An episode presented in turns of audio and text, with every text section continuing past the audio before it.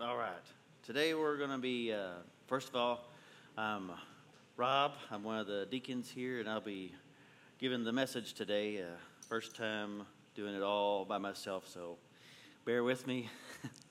uh, uh, but we're glad to have everyone here today. It's a little bit thinner because youth have a, I'm sure they had a fun-filled weekend down at the lake, but um, glad they're enjoying themselves. Um, we're continuing in the marvels, marvels of joy, and um, what I'm preaching on today is joy, progress, and joy in the faith. And we're gonna, our main portion is coming out of Philippians chapter one, and that'll be verses 19 to 27.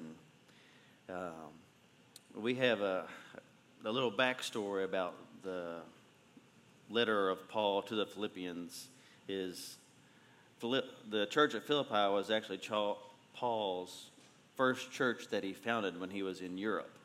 So he has this special kindled heart and care towards those people in Philippi that, I mean, they're the first ones, so he, he thought very highly of them, and they were, they followed along Christ's message, and they were, they did, they lived their life a lot, um, I guess, more like Christ than some of the other uh, churches that he had found and that he had to come back through and rebuke and um, uh, kind of lead them back to um, walking in Christ correctly. But he was his main point of this letter is to encourage the people of Philippi, and um, he wrote it while he was in prison. And most likely, from what I've read, is that he was in prison in, in Rome at the time. So he was shackled and he didn't know at the time if he was going to be executed or turned into a uh, as a martyr or if he was going to be set free eventually. But um, either way, he was trying to give them encouragement so that they could continue in progress in their faith.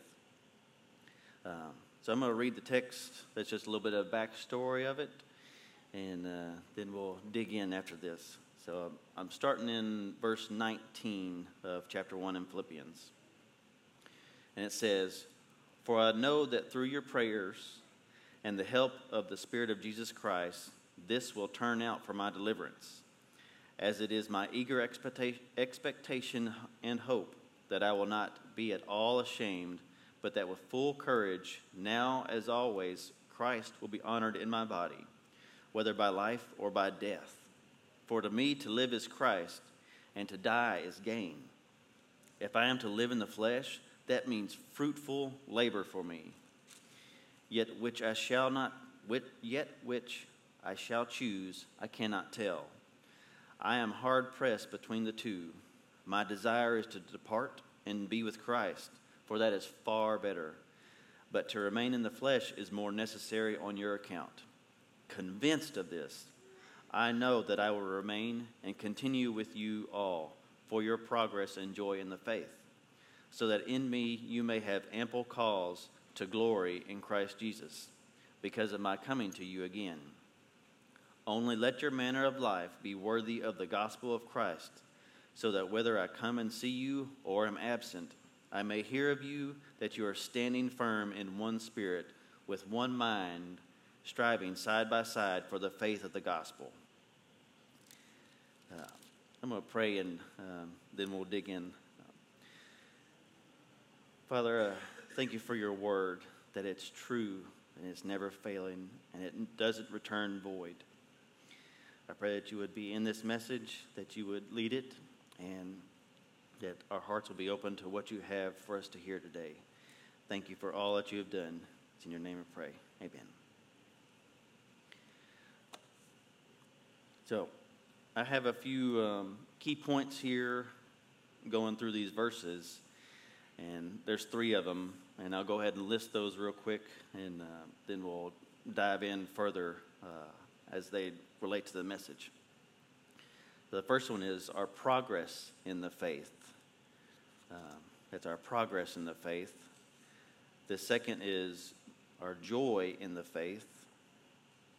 And the third is stand firm, stand firm in one spirit.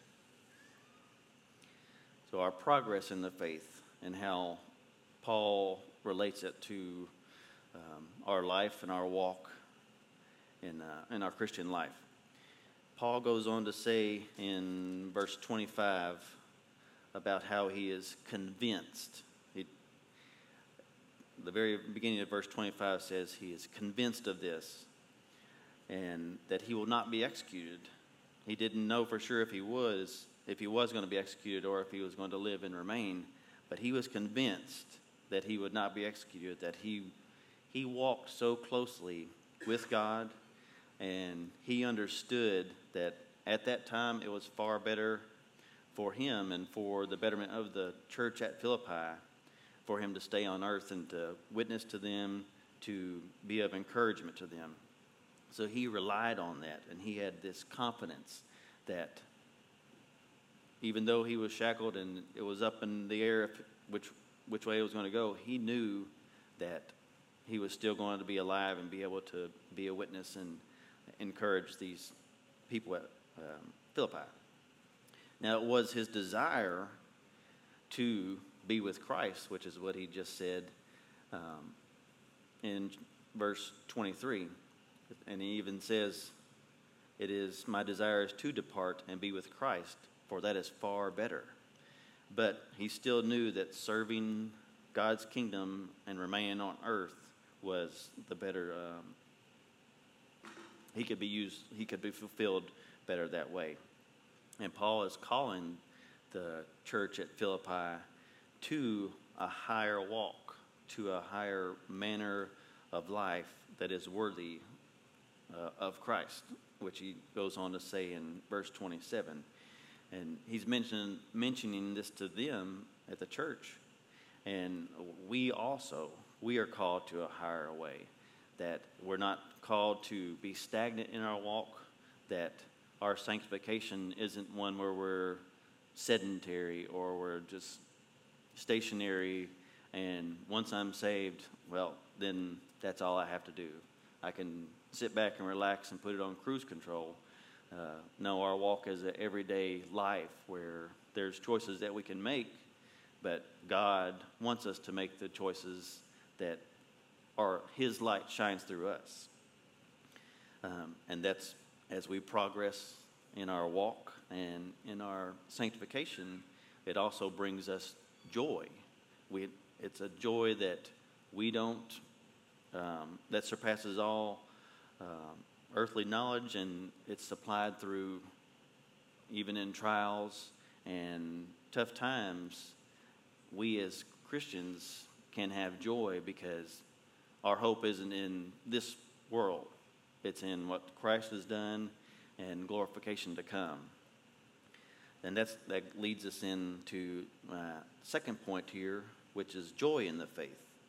So progress in the faith and joy in the faith is at the very end of that verse um, 25, because he mentions it specifically for your progress and joy.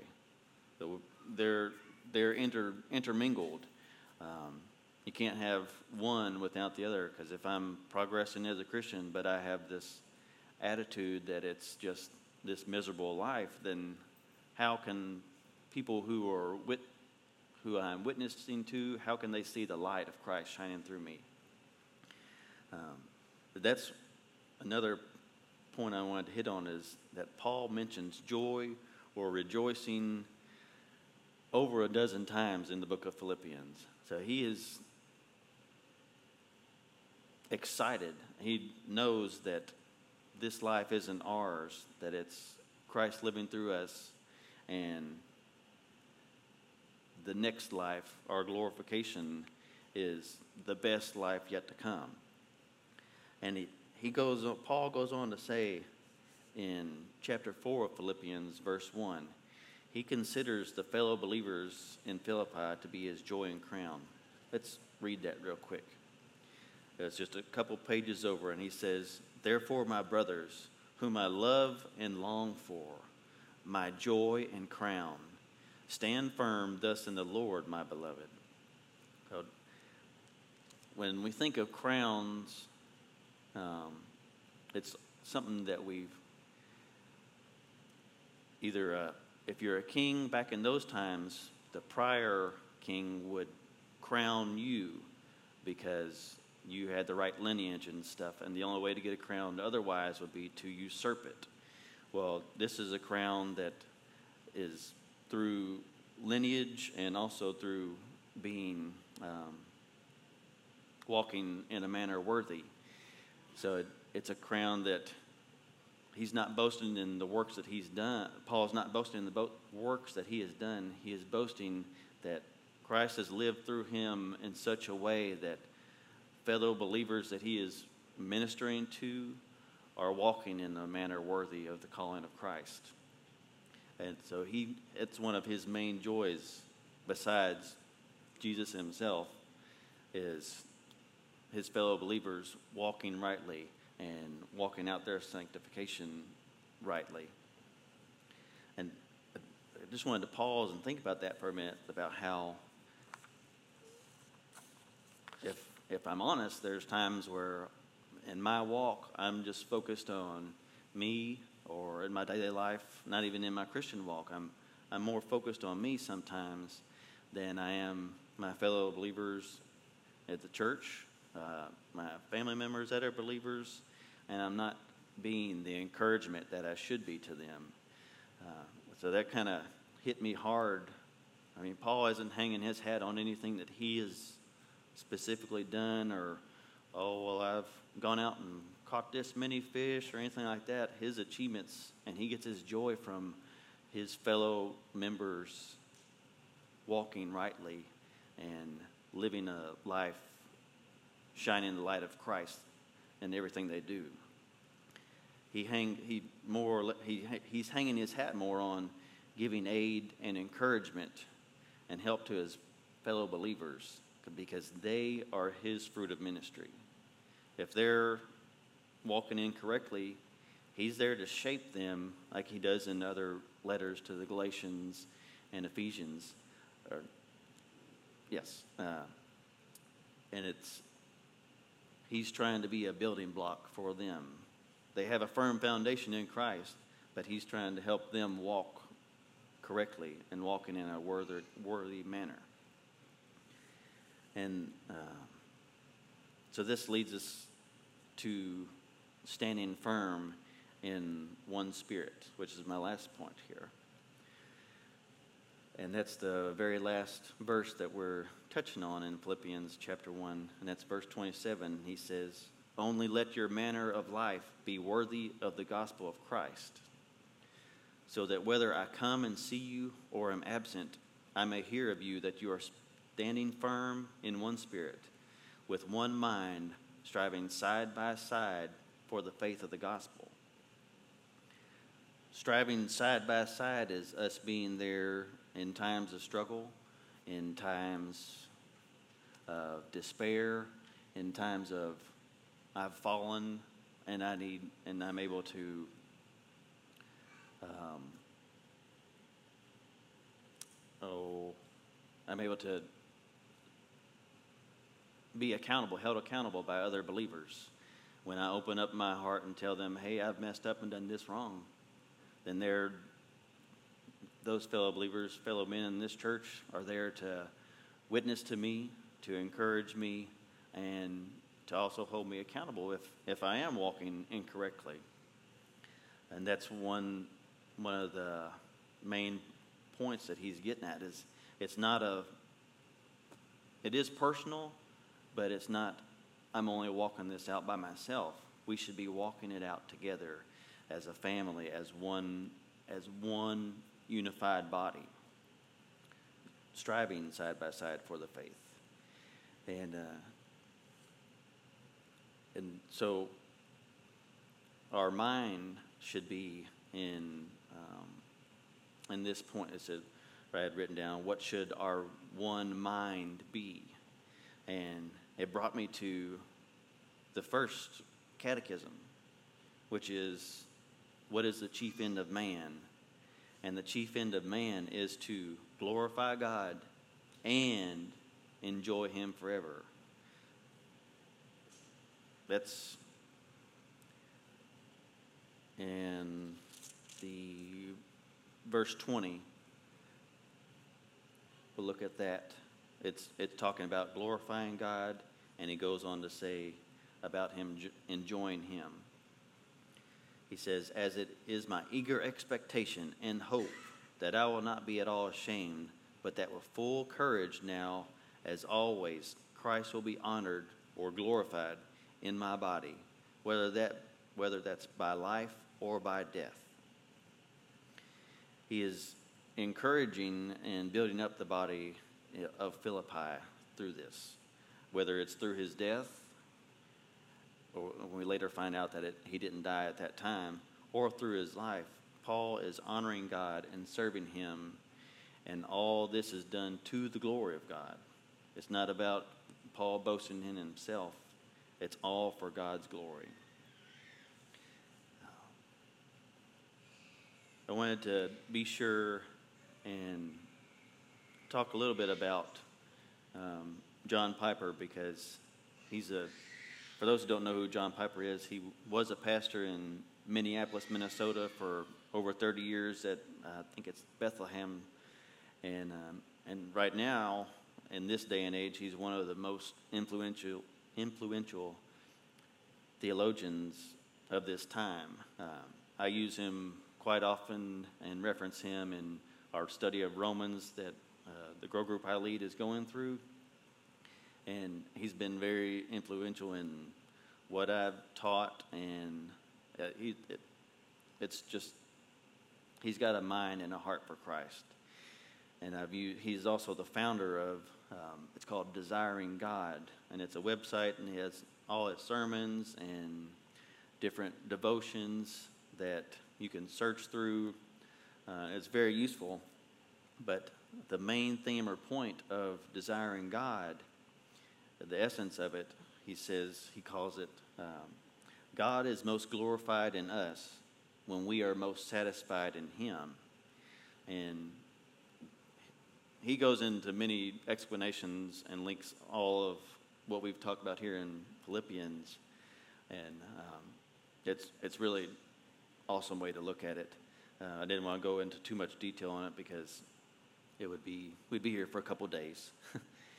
uh, but it's it's exactly spot on with what Paul is trying to talk about here, because in verse 20 and 21, he, as I just read, is that Christ will be honored in one body, in my body, whether by life or by death. For to me to live is Christ, or and to die is gain. So, with full courage, Paul is wanting Christ to be honored or magnified or glorified in while he's walking out his sanctification, whether that's in life or in death. Because when we die, we're immediately there with Christ, which is far better than any earthly treasure that we could gather. And that's why he says that, and to die is gain. So Christ is most magnified in us, be that our life or our death, when we are more sati- when when I'm more satisfied in Christ than anything I could have in this life or what I would lose in death. And it's not talking about after death, it, like what I would lose through um, what's left on earth, is what he's saying. Um, but that I thought that's just I had to hit on that because it's um, it's very influential um, in what we're talking about here.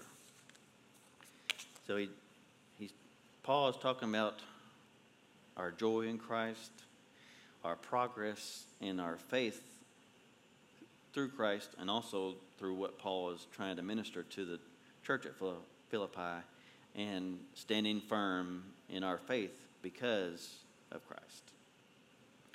I want to wrap all that up with some application and how, how do we implement our progress, our joy, and standing firm in the faith in our everyday lives. That we do that through our everyday relationships by bridging the gap God gave us um, like minds and um, like interests or hobbies with friends and family members and members of the church so that we could have those normal day to day activities, talks, and stuff. But that's a, a bridge from day to day to spiritual things, to spiritually motivated stuff. But if I'm more focused on day to day, I'll use my my example of myself as hunting or fishing or politics or guns or something like that, and I'm not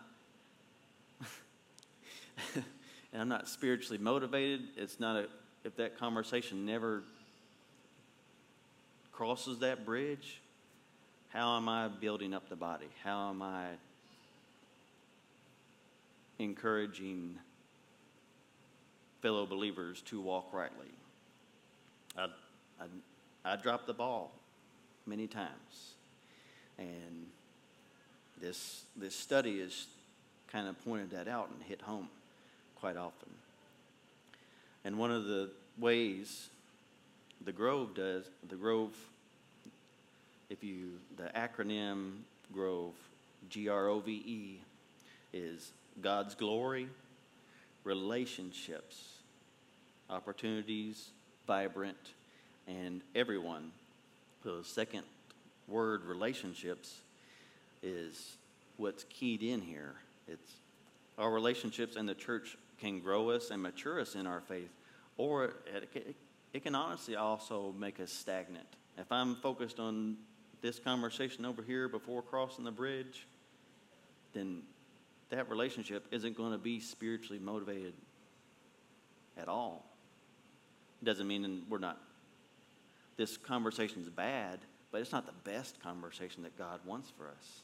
He wants us to go from good to better and best. Um, it's solid, solid stuff, and it definitely hits home to myself. Um, Al Mohler had a quote that I wanted to hit here, and he says that while the private acts of devotion are truly important, Christians are not called to grow into faithfulness alone. The Christian life is to be lived within the fellowship and accountability of a local congregation where the word is rightly preached and believers mature together. So these relationships, they bring us joy. That can be in the in the church or outside the church. But to progress and our sanctification, to walk rightly, and to be able to stand firm in the times of trial, we have to make that bridge complete. We have to complete that. Uh, so, our, my challenge to you today, and kind of thoughts to end on, is how are you doing in spiritually encouraging your fellow believers? How do we, how do I make others, other members of the body, my joy and crown, as Paul calls it? How do I build them up day to day? How do I encourage them? How do I be of aid? How do I keep them accountable in their walk? And it's not come over there beating them over the head. You should do this right now. It's a loving and cherishing relationship that we have and that we're called to to walk rightly and walk in a manner worthy of what Christ is calling us for. Uh, so that's that's the main challenge and point that I wanted to hit on today. Um,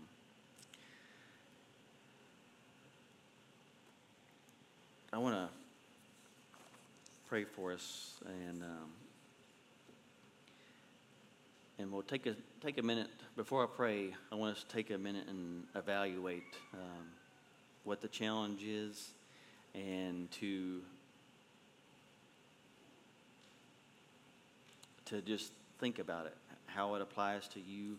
How can we all walk better and walk in a manner worthy of the calling that we've given. I'll take about a minute to pause and think about that, and then I'll, I'll pray for us.